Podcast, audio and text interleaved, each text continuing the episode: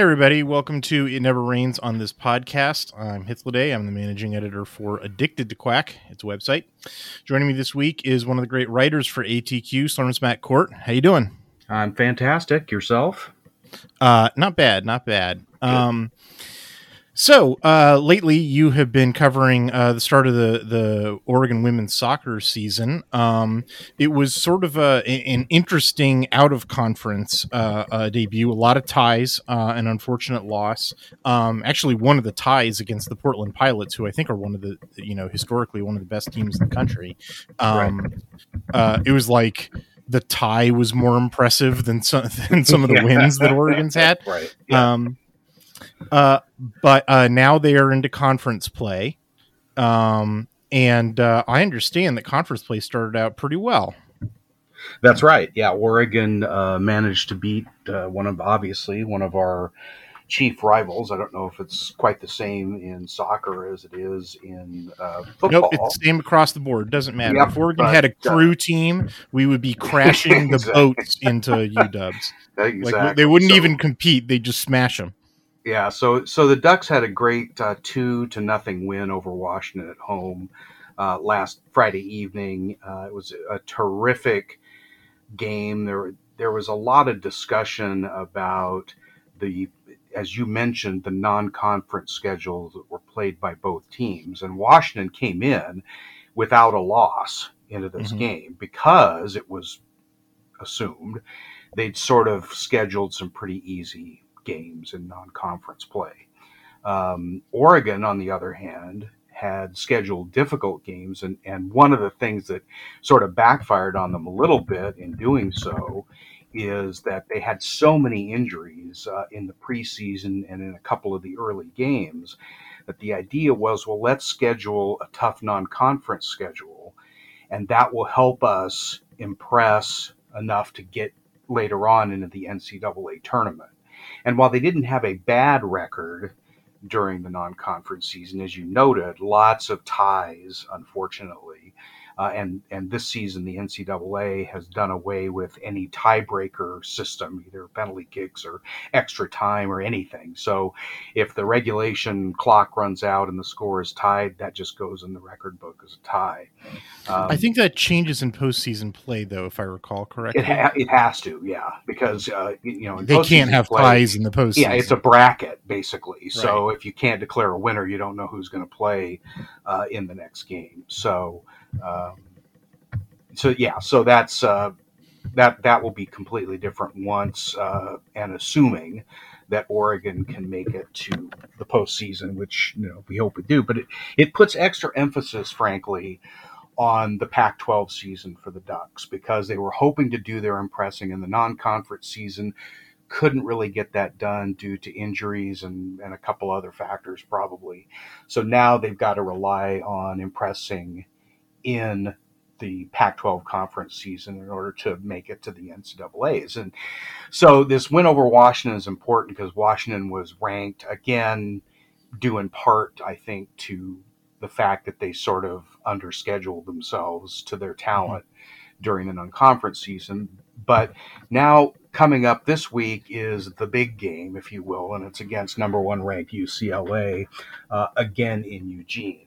Uh, the Bruins uh, are an awesome soccer team. They've been they went back uh, they went back east and they played uh, both Duke and North Carolina, which were both very highly ranked top five teams. Beat them both two to one on the road, um, and just beat Cal in their season opener for the Pac-12, four to two. So they've only given up five goals the entire. They played nine games, given up five goals. Their defense is obviously very good. Um, any outcome for Oregon that includes especially scoring a goal, and even if it is a draw, um, that will be a gigantic accomplishment for the Oregon women's soccer team. I don't if there's any question about it. Uh, how about the team's health? You, you, mentioned some injuries. Are they getting any healthier going in conference play? Yeah, they've they've had a couple of players come back. Bell Raleigh came back against the University of Portland uh, in the defense, which is obviously very helpful. Um, and they've had a couple other uh, players start to see a little bit of action. Um, Co- coach uh, talked, Graeme Abel talked last week about how the schedule has really been helpful for them in a way because they've had like a week off between games, which means that the the players who normally aren't starters or normally don't play lots of minutes, but who have had to because of all the injuries, have had a chance to get more rest and recovery than they otherwise might have had if you had more games scheduled during that time uh, before the conference play started. So, you know, I think Oregon can only get better as the season goes on because they are going to get some of these other players back. There's no, as you know, they don't, there's not a lot of discussion about what the injuries are or what the timeline is for players to come back. Everybody seems to be either out or day to day. So we'll just have to wait and see if they can bring some of those other uh, players back who are pre starters from last year who have yet to see the field uh, in some instances, and others that played large roles or were expected to play large roles this year simply you know haven't been able to play because of injuries. So as those players come back, Oregon should improve uh, as the season goes along. You know, one thing that I've uh, noticed is sort of a consistent theme um, in in your articles about the soccer team is that it seems like Oregon is defending a lot more shots on goal um, than the than the opponent is defending from Oregon. Mm-hmm. Um, on the other hand, you know, Oregon is you know has a way higher you know shot made to shot attempted right. ratio um, does that reflect really good goaltending out of Oregon, uh, or does that reflect really good shot selection? Like they're they're only taking a shot when they're sure, uh, you know, of it, or, or, what do you? First of all, is that actually a pattern? Um, and second of all, if if so, you know, what do you think that's about? What are the factors? It is a pattern, and you saw it, I think, uh, in spades in the Washington game, where. Mm-hmm and I'm not really, I don't understand this as a strategy to try to beat Oregon, but Washington took uh, almost all of the shots that they took, and they outshot Oregon more than two to one, I believe, uh, over the course of the game. Uh, almost every shot Washington took was from 25 yards away from the goal or more. They took a couple of 40 yard shots uh, at Leah Freeman. And I mean, that seems honest, crazy. It's not yeah, like not, Freeman's a bad goalie either. Like she's you're not great. Gonna ca- yeah, you're not going to catch her um, wool gathering or something where she's not paying attention to what's happening on the field. And the weird thing about it was that that Washington just kept doing that during the game. They didn't. They didn't like really. I'm not the biggest like soccer fan in the universe, but like it seems like that's really unproductive because now that's like a turnover in football. You know, yes, in in real yeah. football, I mean, like yep. uh, right. American like, football, as they say. Yeah. Why? Uh, no, I I know what I said. Uh, like. Why? What's the strategy? What's going on there? It's it, I don't it's hard to say because they never Washington never sort of completely pulled back from that strategy and went with something different. And that's one of the things that we saw in the Portland game was Oregon particularly changed strategies uh, between different parts of the game depending on what the University of Portland defense was giving them. If Washington were looking at what happened in the first half of that game, they should have realized, hey, this we're never going to score like this. We've got to figure out a way to work the ball in closer before we take these shots. And while they did a little bit of that as the game rolled on, it, clearly was not a focus because they continued to take these very long shots, hoping, I assume, that Freeman would slightly misplay one and they'd get some kind of a rebound opportunity, or uh, that that one would slide by her somehow accidentally um, where you know if, if, the conditions had been bad, if if it had been um, you know raining, for example, like when the mm. Ducks went back to New York, you've got a better chance of a weird bounce or a, a skip that gets past the goalie. But that, that was not going to happen. I mean, the turf was in fantastic condition. Uh, for the Washington game. So I just didn't see, I, I really could not understand, and especially after falling down one to nothing relatively early in the game, um, Washington just continued to to use an unproductive strategy going forward. I, just, I don't understand it. And the only thing I can, and, and it's hard to imagine given their season record, even though the teams they might have been playing in non conference weren't the greatest teams, they clearly were able to score goals and they they were able to move the ball into a, a position to score, and they just could not do that against Oregon. Now, to be fair, Freeman made a couple of excellent saves. There's one of them in the article uh, very late in the game where she tipped a ball over the bar. But, you know, most of the shots, frankly, were not the kind that you would expect to score. And on the other side of the field, is Oregon. am I to read these stats correctly to believe that Oregon is being much more selective about their shots, and that's why their shot made to shot attempted ratio is much higher? Some of it is that, but some of it also is when you're trying to work the ball in towards the goal, there's that much more opportunity for the defense to block a shot, to steal the ball, to um, you know get more players in the defensive end to to prevent a pass to closer to the goal or something like that. So, um, you know, Oregon has done a, a pretty good job of trying to work the ball up. They don't always have a high quality final pass that would lead to a goal. Sometimes we saw this in the game the other night against Washington. Sometimes the a cross will come in and it's just six inches too high for the player to get her head on the hmm. ball, mm. or uh, it's it's um, you know just a little too far ahead uh, on a lead pass, and the ball rolls too far on the defender, or the in some cases the goalie. And Washington's goalie did this a couple of times, where she she very aggressively came out when the ball was coming down into the Washington penalty area and was able to to get to the ball before uh, the Oregon player uh, could. Respass is the one, uh, Ajanae Respass is the one that mm. is typically on the end of a lot of these lead passes, where if she can get there first, she's going to be a threat to score every time because she's very good with the ball. But so it's just a matter, and some of this I think goes back again. I hate to keep relying on this, but goes back to this injury thing where you've got tons of players who aren't necessarily used to playing with each other and they don't know exactly how somebody wants to receive a pass in a scoring position. So sometimes you end up with a pass that's not that helpful for you as a, a person that's going to score, try to score a goal. Uh, it's not on the right foot. It's not in the right spot. It's too far and you're leaning the other direction or something. Uh, that kind of communication, it's more difficult when you've got players that have not played a lot together. We'll root for uh, the Ducks to get healthier. Um, they're certainly going to need it going up against uh, you know UCLA uh, this Thursday, uh, seven o'clock, uh, um, and uh, and then the follow up game against the other Los Angeles team, USC. They play on the following Sunday at noon. Um, it never rains on Pape Field. Right. Exactly. So Should be a beautiful day everybody uh, go out and, and cheer on the Ducks against the LA teams on, on Thursday and on Sunday. Uh, those games also should be on Pac 12 network, although you might need to stream them. Um, all right, uh, let's take a break. Uh, we come back. Uh, we'll talk about Oregon football's game against Wazoo.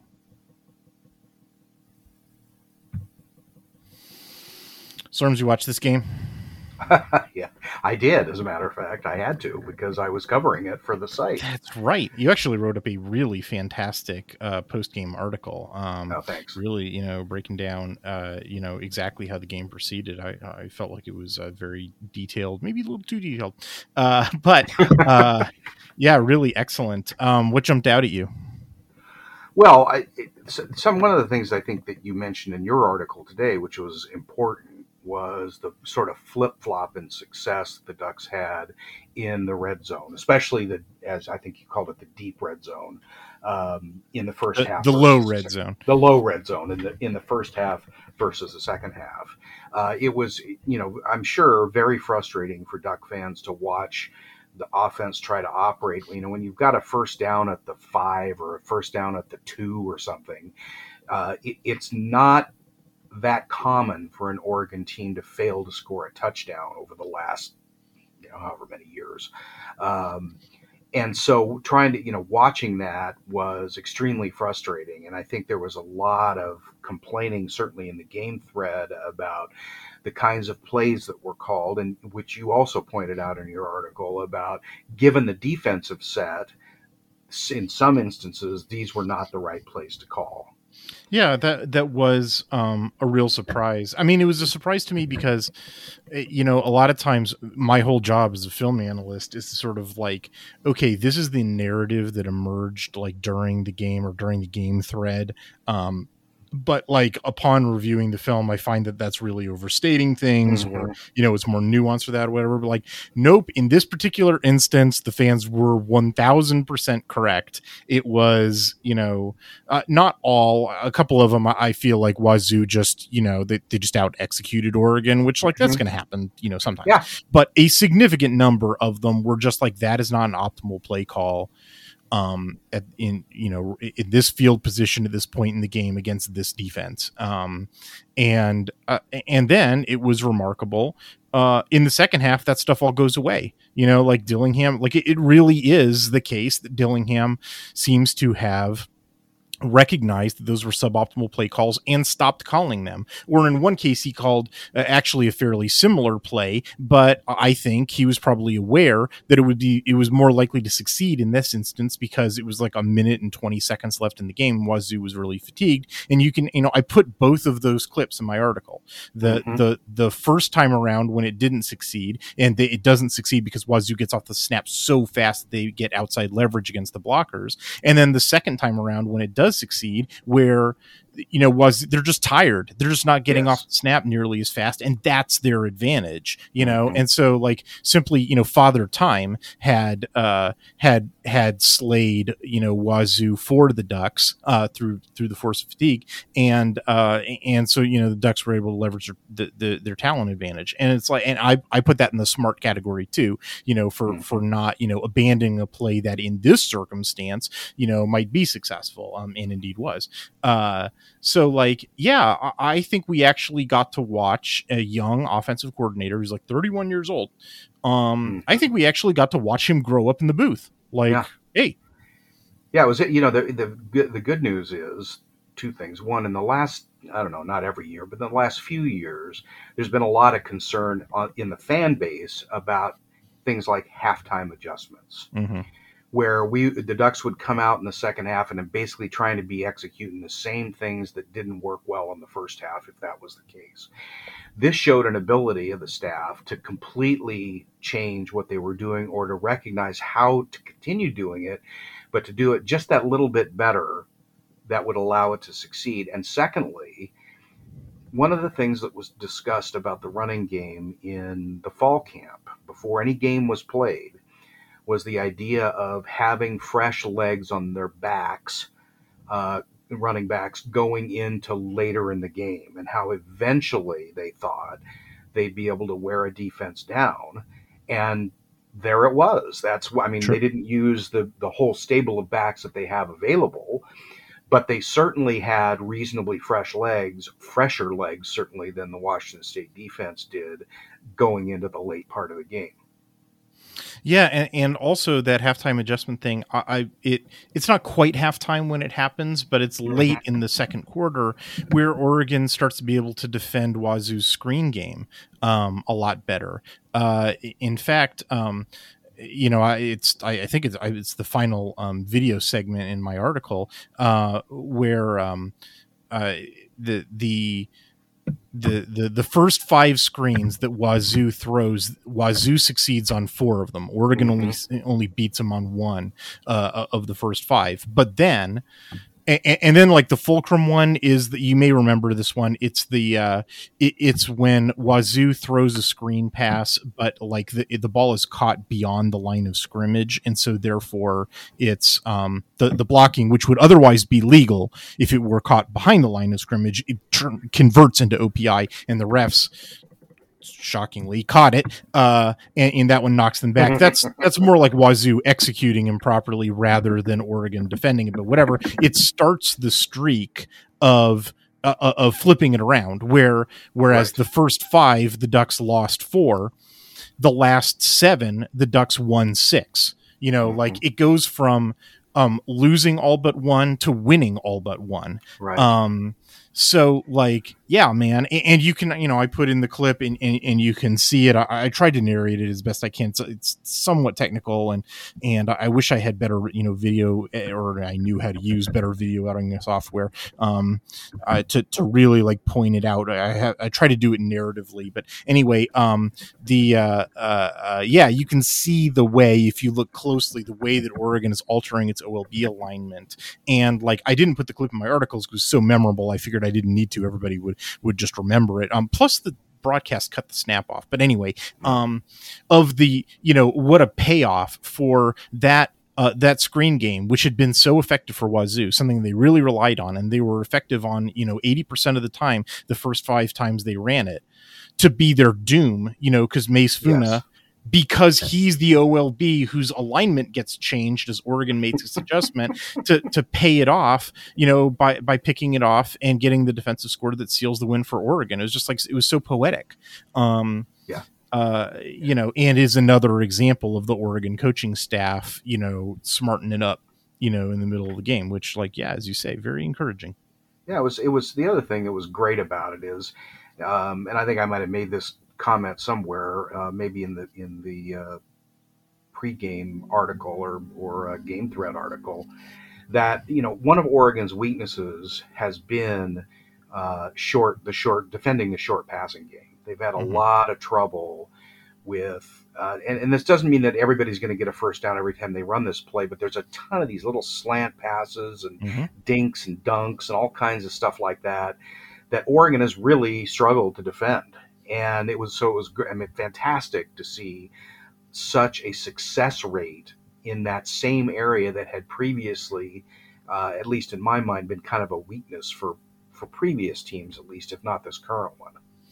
Well, I, I actually have a different take than that, Slurms. The okay. uh, the the I actually thought Wazoo was that was fairly effective at that, and I actually put a, I think a, clip or two in my article of like Oregon, you're not defending this properly, and it's the one thing that they actually do well in, in a like a in a fundamental football sense. What what really Wazoo did well was pull off a trick plays, mm-hmm. b um, sc- you know, miracle scramble plays, in C, um, get penalties. Like apparently they have very punchable helmets. Um, those things aren't, you know, succeeding in fundamental football. Those things are succeeding by other means, none of which are like illegal. I'm not accusing Wazoo of cheating or anything. It's just like if you look, you know, that that's the noise that I have to cut through in order to do my job, right? Like, sure. I, you know, my job is to is to document fundamental strengths and weaknesses, and on a fundamental level, you know, Oregon was much stronger than Wazoo across all four quadrants of football. But the one that Wazoo was actually, you know, good at,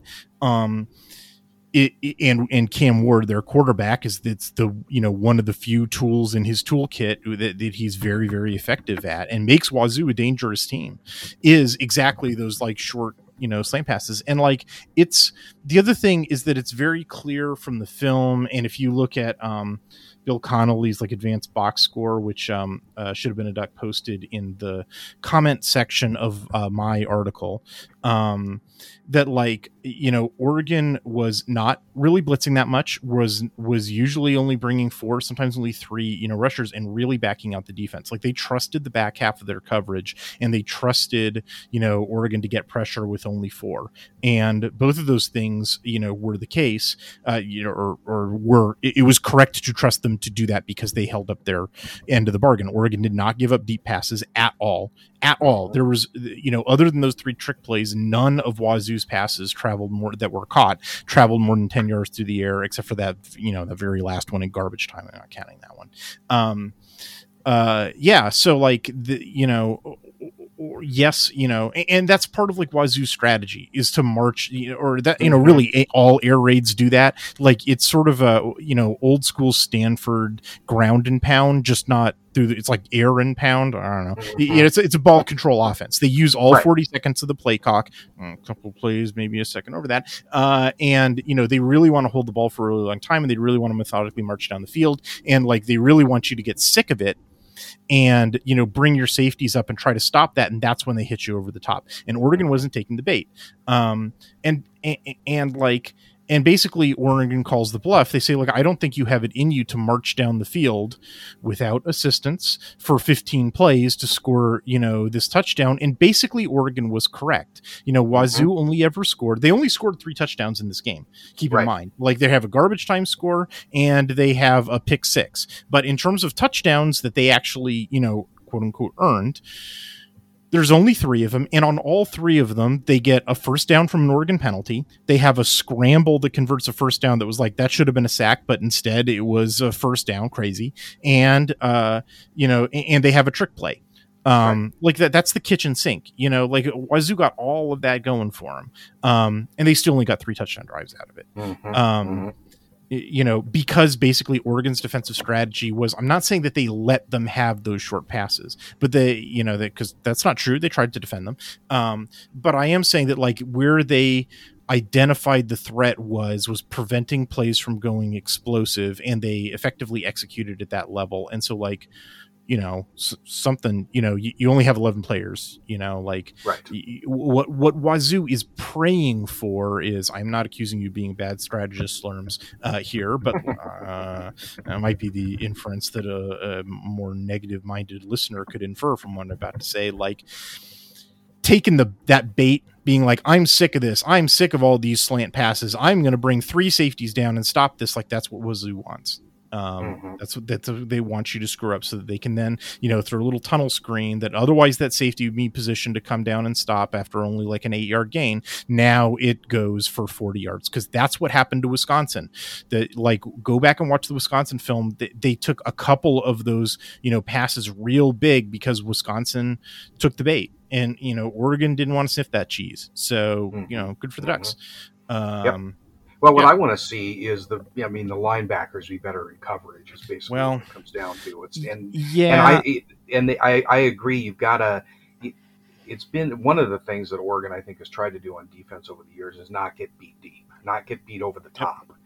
And there's been a ton of you know complaining. I mean, it's about, generally the correct strategy, right? You know, like yeah, because it, yeah, for a variety of reasons, including a momentum play for the sure. other team. Those big explosion plays really. I mean, look what Oregon did to Wazoo. You know, like if you mm-hmm. were a mm-hmm. Coug fan, think how that must have felt.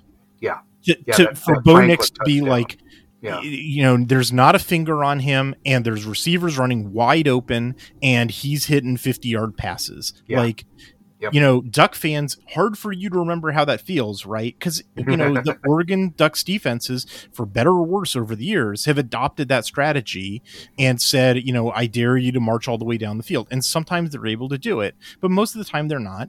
And usually that's because, you know, if you prolong the game like that, and and force opponents to march down the field. You know, the more plays there are in the game, the more opportunities there are for talent to assert itself. And right. and and that's what you know. That's the strat. The the the low talent team takes the high variance approach by by having fewer plays in the game. Because the fewer plays there are the more likely that one weird play um you know breaks the game open you know in their favor. The high talent team takes the low variance approach. That requires you know sh- so like let's compare to another sport basketball right? How many shots on goal are there in a basketball game hundreds, right? Yes. You know, like right. basketball's a pretty low variance game because generally the team that shoots better wins the game, you know, uh, and generally the team that you know and defense is not about you never make a basket. It's about i am going to slow your scoring rate from you know 55% to 49%. Mm hmm meanwhile my scoring rate will be at 56% and therefore you know i defeat you. Like because that's a it's a low variance game due to a high number of you know of plays. You know, and so getting back to football, you know, where you have a massive talent disparity as you have in this game, where Oregon is like the number one most talented team in the conference, and Wazoo is like number two, like least talented. Like Oregon wants to make it a high variance game. They want them to be a lot of plays, and so they challenge the opponent to march down the field. It's generally the correct strategy. I know this is like really high level games theory stuff, and it's not everybody's bag, and a lot of people are sort of like emotionally, you know, not cool with watching the Ducks, you know, give up, you know, dink and duck down the field. But like I am telling you from, you know, games theory perspective, get used to it. As long as Oregon is the most talented team in the conference, it is the logical thing to do on defense. What you do not want to do is give up big, you know, think about how you felt when Oregon gave up those big, you know, trick plays and you felt humiliated. You, you want that to happen more often and from things that aren't just, you know, silly trick plays. Like, yeah. Right. Absolutely not. Yeah. Well, and you could it also, you know, you publish uh, as part of your articles the percentages of successes versus failures for both the offenses and defenses. And it makes sense that if you force an opponent to march down the field and they're failing on 45% of the plays that they're running, or thir- or, or 40% of the plays that they're running, you've got a good higher. You know, with or, in this game, it was they were failing yeah, like def- if your 60%. defense is better, right? Yeah, if your right. defense is better, you've got an even higher failure rate, which means it's even more difficult for a team to take eight or nine or ten or eleven plays to get all the way down the field and have the, enough of them be successful that they can do that without failing on a third down. Right. And it's also why it's really important to cut to cut out drive extending penalties you know because like Yes. that you know you earned that. You you earned that stop and then you gave it away you know trying to get for you know like if you're close enough to the quarterback to make him throw a bad throw then you've won. It Right, gets that's you enough. nothing it, gets you nothing to continue it and, and whack him in the face. That doesn't you've already obscured his vision and uh, you know almost certainly forced him into a bad throw. Like eh, you know or like if you force the quarterback to scramble like he's not going to scramble for a touchdown. You know there's with the exception of maybe dorian thompson robinson um you know like if he's scrambling somebody's going to tackle him and he's going to get maybe six yards you know it's Mhm. you know i'm not saying i love oregon giving up six yards but like it's that's part of the strategy you do not need to go all out and risk a targeting penalty you know in Right. order you know you've you've already won the instant he starts running Yes. just you know make a normal tackle um be, because within the framework of, of the, the the your your your strategic defensive philosophy you've already won. Don't don't you know then fall on your sword.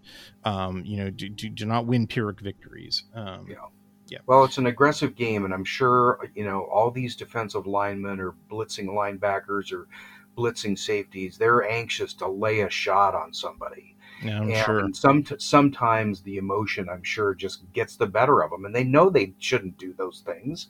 They shouldn't hit somebody with the crown of their helmet. They shouldn't put their hands in the guy's face mask as he's as he's uh, trying to to uh, throw the ball. But and, and even if yeah. and even if you think those were improper flags which you know reasonable people can disagree on those questions like sure, why are you giving the ref the opportunity to throw the flag yes, you know right. like there's no it gets you there's no reason to even give them the opportunity yeah, if they don't if they don't throw the flag, you you may be marginally better off, but but you've risked something in order to gain that you know slight advantage.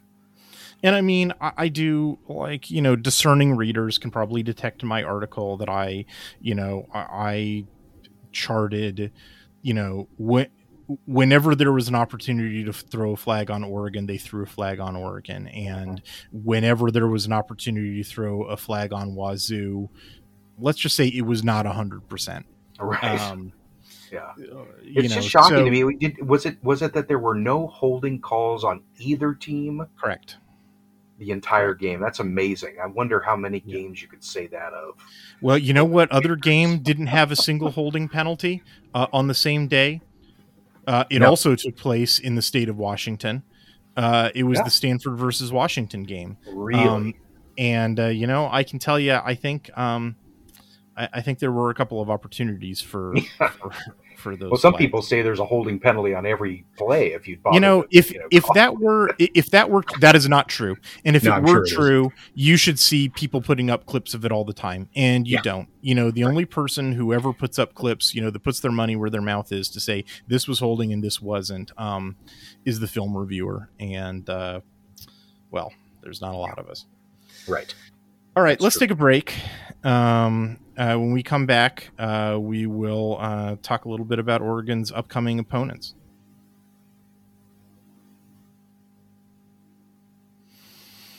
So uh, next game is Stanford.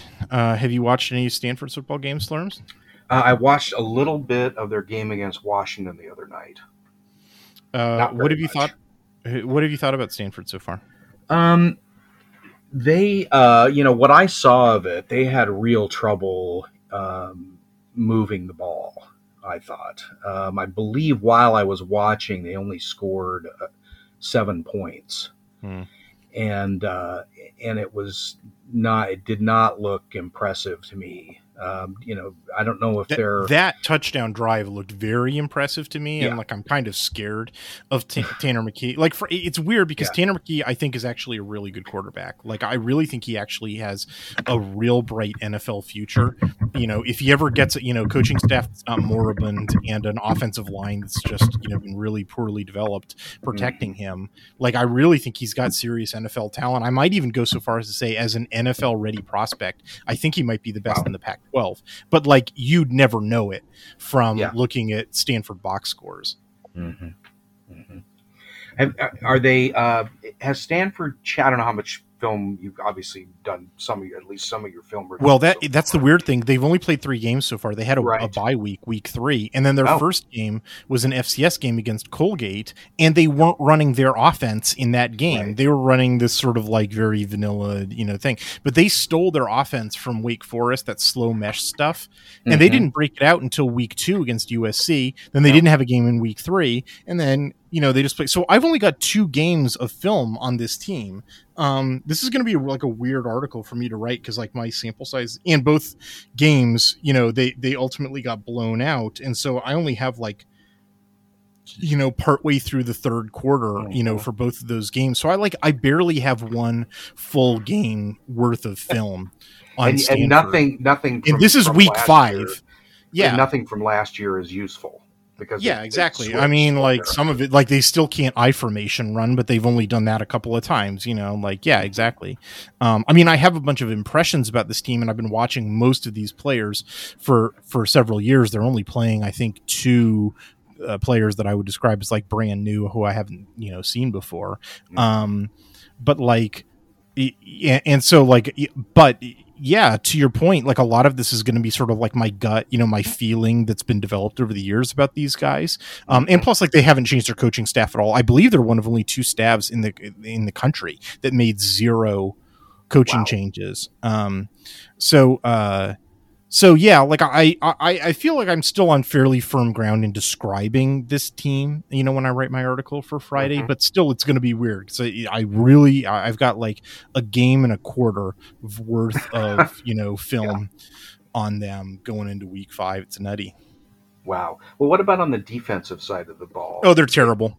Yeah, uh, just, yeah, they have a ton of points the other night. It was just yeah. like, what are you doing? And like, I really don't I, like. I, this is the first game that I watched on Washington. Like, I, I didn't watch any of their non-conference games. Like, mm-hmm. I when I say didn't watch, I mean like I, didn't even turn on them on on the television. Right. Much less do film study.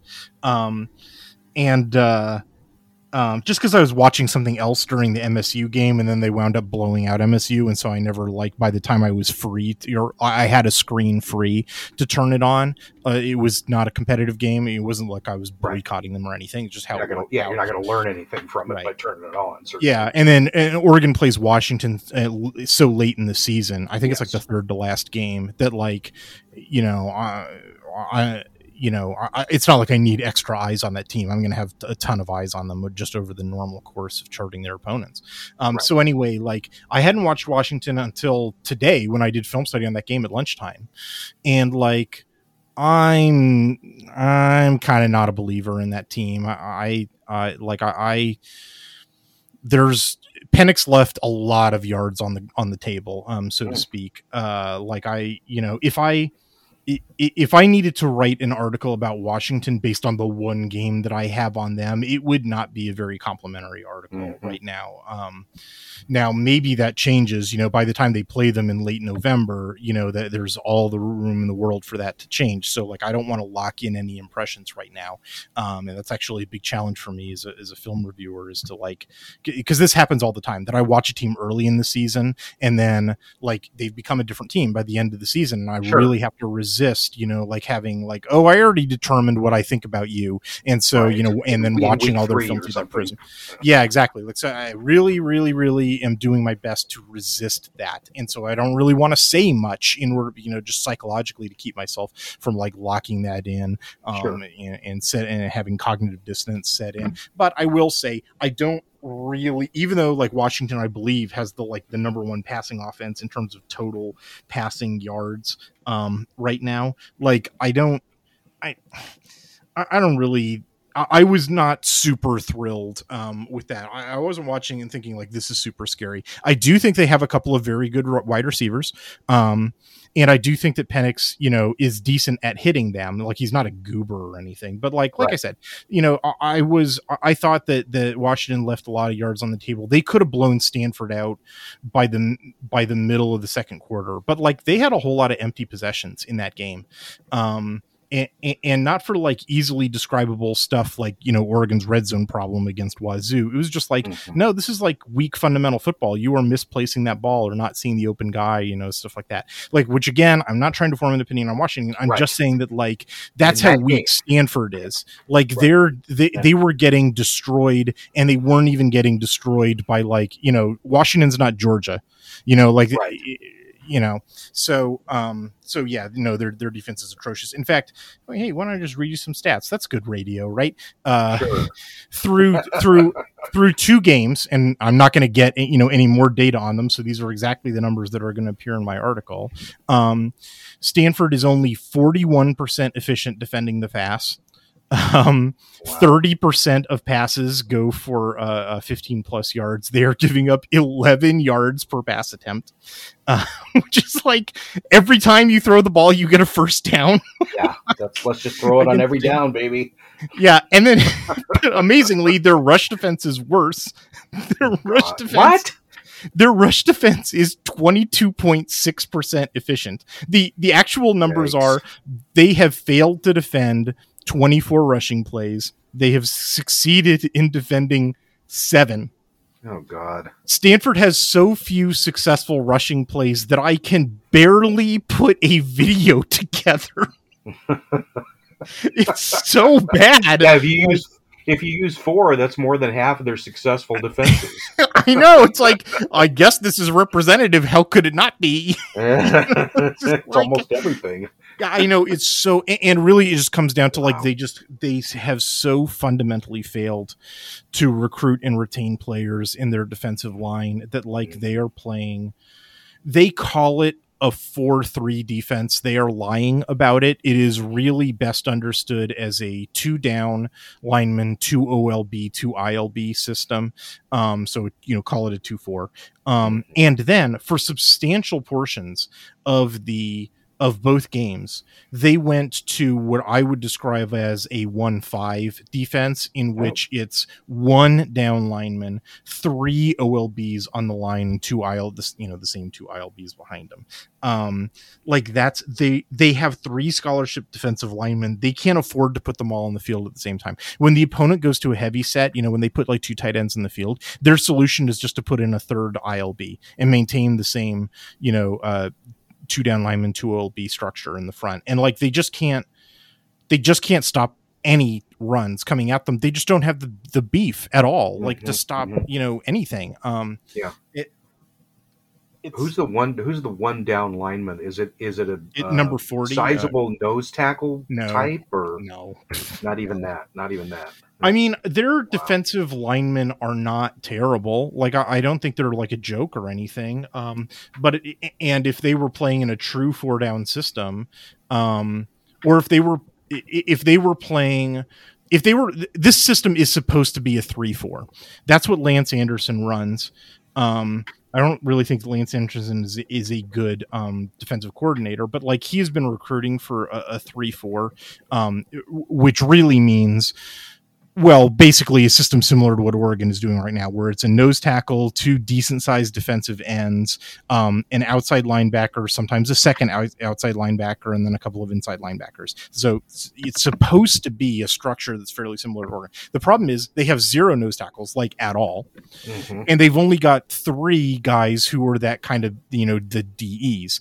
Now, uh, you know to, to get back to those three i don't think they're bad you know they're pretty good um, or not pretty good but like they're they're not really what the problem is. The problem is it's a 3-4 structure that doesn't have a nose tackle and can't rotate their ends and so they have to play like a two or sometimes even one down front because otherwise the, you know those they if they tried to put three down linemen on every play they would just they'd be dead by the end of the second quarter. Yeah, they would, right. you know, like Cal tried to do that in 2020 when they were really re- uh, hit by COVID problems, and like you saw what the problems were. Like they, they just couldn't.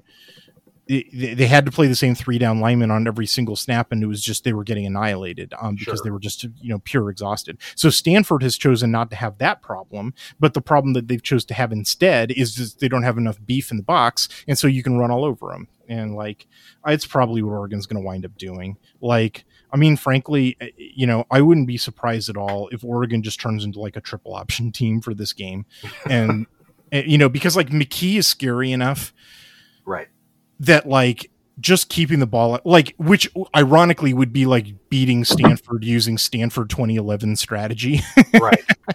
you know, like that that might actually be a fun review article to write next Tuesday if they wind up doing that. It's just like the you know, the the Oregon Cardinal, you know.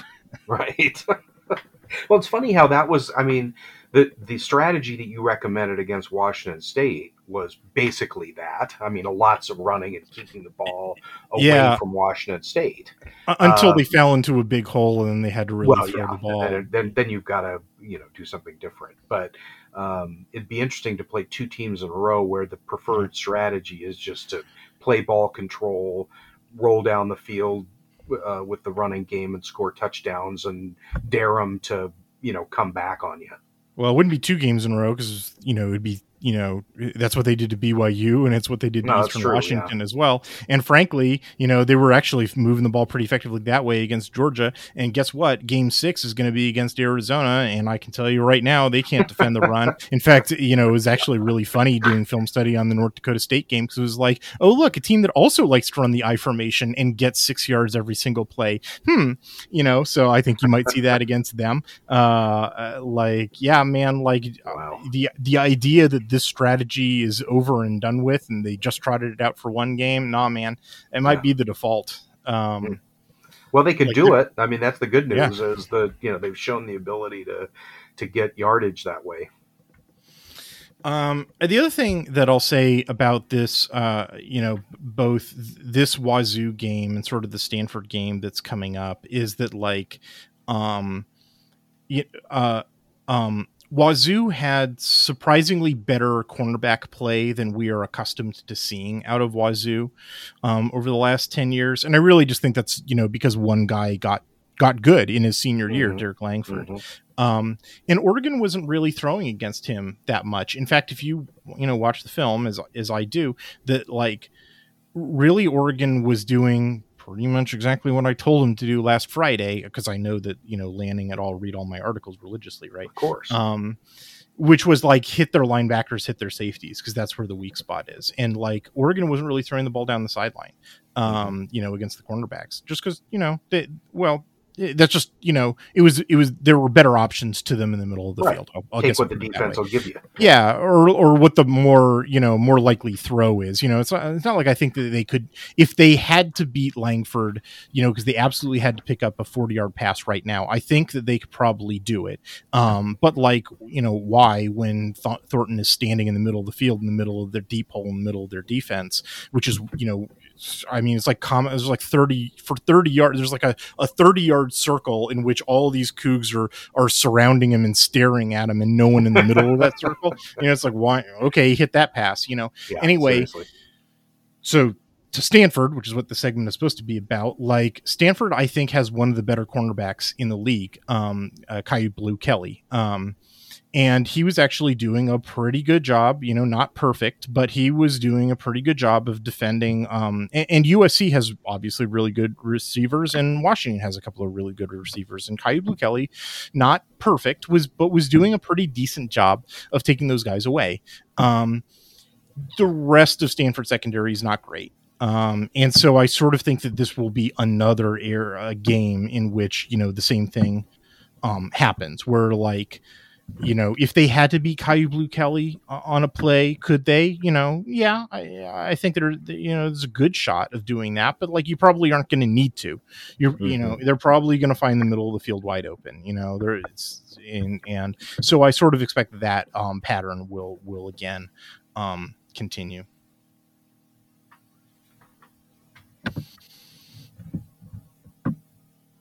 The um the and then the last thing I'll say about Stanford, and then I think we'll we'll knock it off for this week, um, is that like uh, their run game is well, it's unfortunate. First of all, the, they uh, Coach Shaw announced today that EJ Smith, Emmitt Smith's son, um, will be unavailable for the rest of the season.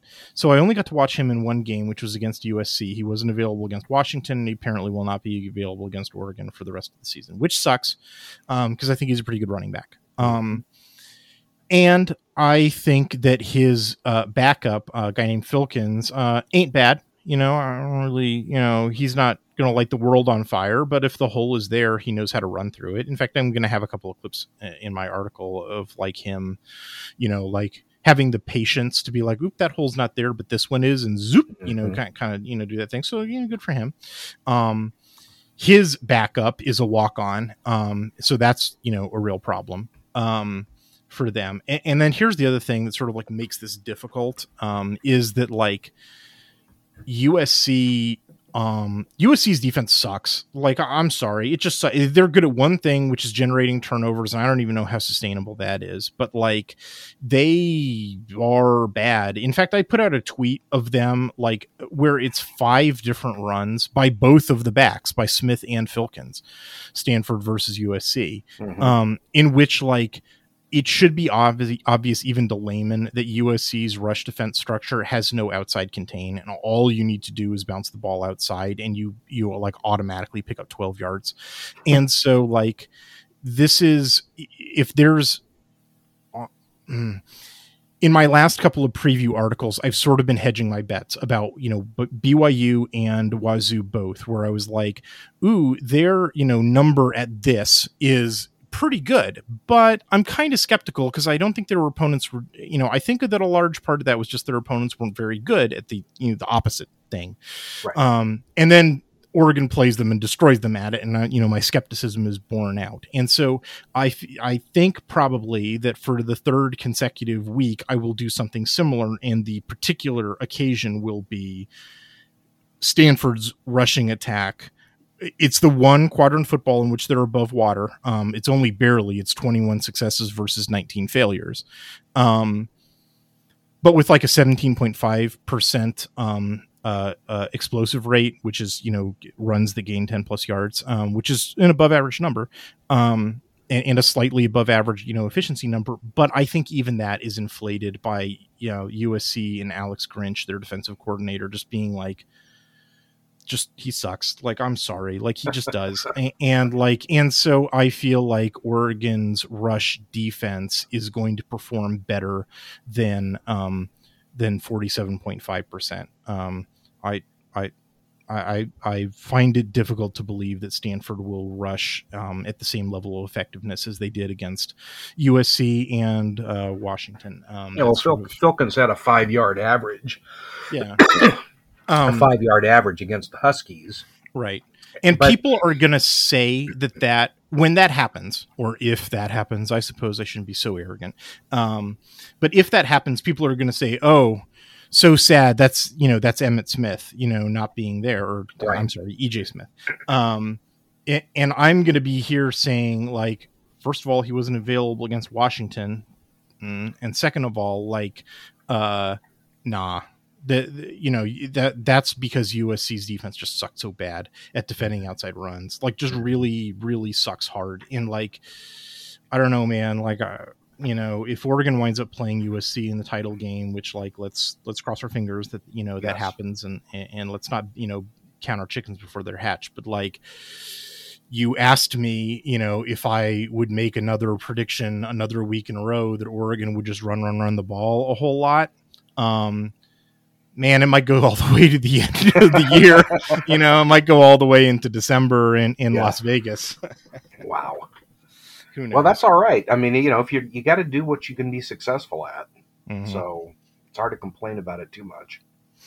Well, I uh, or more to the point, I guess I should say, um, you know, not just run the ball, but prevent the opponent from running the ball. Yes. Like, uh, you know, Oregon played at least one opponent, BYU, um, that, um, that that that doesn't run the ball as effectively as they think they do, and that's unfortunate for them because a they're sort of deluded about it, and b that they sort of like premise much of their offense off of it. Like I feel like I was mm-hmm. fairly clear in my articles about BYU that like they they established the run in order to hit play action passes, and like Stanford also wants to do that. They also want to establish the run. They with the, that that's the whole point of this like slow mesh stuff is to get you like this mesh is taking forever, and the linebackers are going to run up, you know, to are, are going to um, um um you know come down hard on the run, and then all of a sudden, oh, this underneath throwing lane is open, and you can hit that pass against them, and like the you know Oregon is going to need to to resist taking that bait and to trust their defensive, you know, their front four to um to to contain the run on their own and keep the linebackers and nickels you know back in coverage because that's really where the threat is. Tanner mckee throwing the ball is the threat. Um and you know so to, to the point of like to, to your point of like will this be another consecutive game in which oregon does not take the opponent's rushing attack seriously because they don't think it's as good as the opponent thinks it is? Yes i think that that is a very strong possibility for stanford. Um, that they will simply um, not uh, be particularly scared of Stanford's run game, and that you know that will um, make them better at defending the pass, given that and the pass is just much more scary. Even though the efficiency numbers don't bear that out, the efficiency numbers say that their rushing offense is better than their passing offense. But I can tell you from watching the film, and again, I'm speaking from my gut here. This is Right. like this is from having watched a lot of Stanford film over the years. Like, no, I am telling you, the pass game is much more scary out of Stanford than the run game, and they sh- they ought to, um, you know, uh, uh, uh, uh, uh, allocate their defensive resources in, in that manner. Um, yeah, Interesting. Well, it should be a lot of fun to watch. I hope. Uh, I hope there's a nice, uh, good evening crowd there, ready to rock and roll. yeah, it's going to be a late game. It is, um, yeah. really late. Uh, it's the it's the it's the last. I believe it's the last FBS game of the day. Um, like there's nobody who God, plays there, so. not even Hawaii. You know, Yeah. um, it is at home. Uh, Oregon owes the, the- Oregon has only lost twice um, since uh, uh, uh, in the at, at home. Um, uh, in the last five years, and one of them is Stanford in 2018.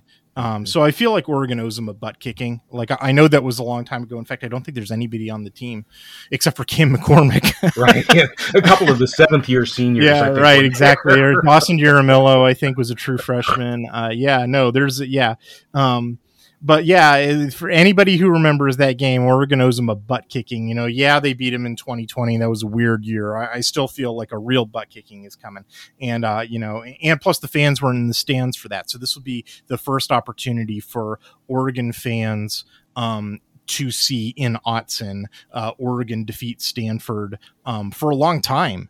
Um, Yes. So yeah, I really hope there's a good turnout, um, and I hope they're in a good lather. Uh, yeah, for for Yeah, they, good should, they certainly should be. Yeah. All right, I think that's going to do it for us this week. Uh, you have any parting words of wisdom for us, Slurms? Uh, just uh, you know, go Ducks on the so- soccer and football fields, or the football and football fields, depending on uh, what part of the world you're from this Mm. week. All right, thanks for joining us, everybody. We'll catch you on the flip side.